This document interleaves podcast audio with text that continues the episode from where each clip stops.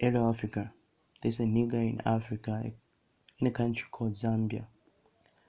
I'm so worried why the reason here in Africa we changed our beliefs because we are colonized by these whites. How come in other continents or other countries like India, China, they were also colonized, but they never changed? They stuck to their belief. How come here in Africa we're the only ones who changed? Are we so dumb?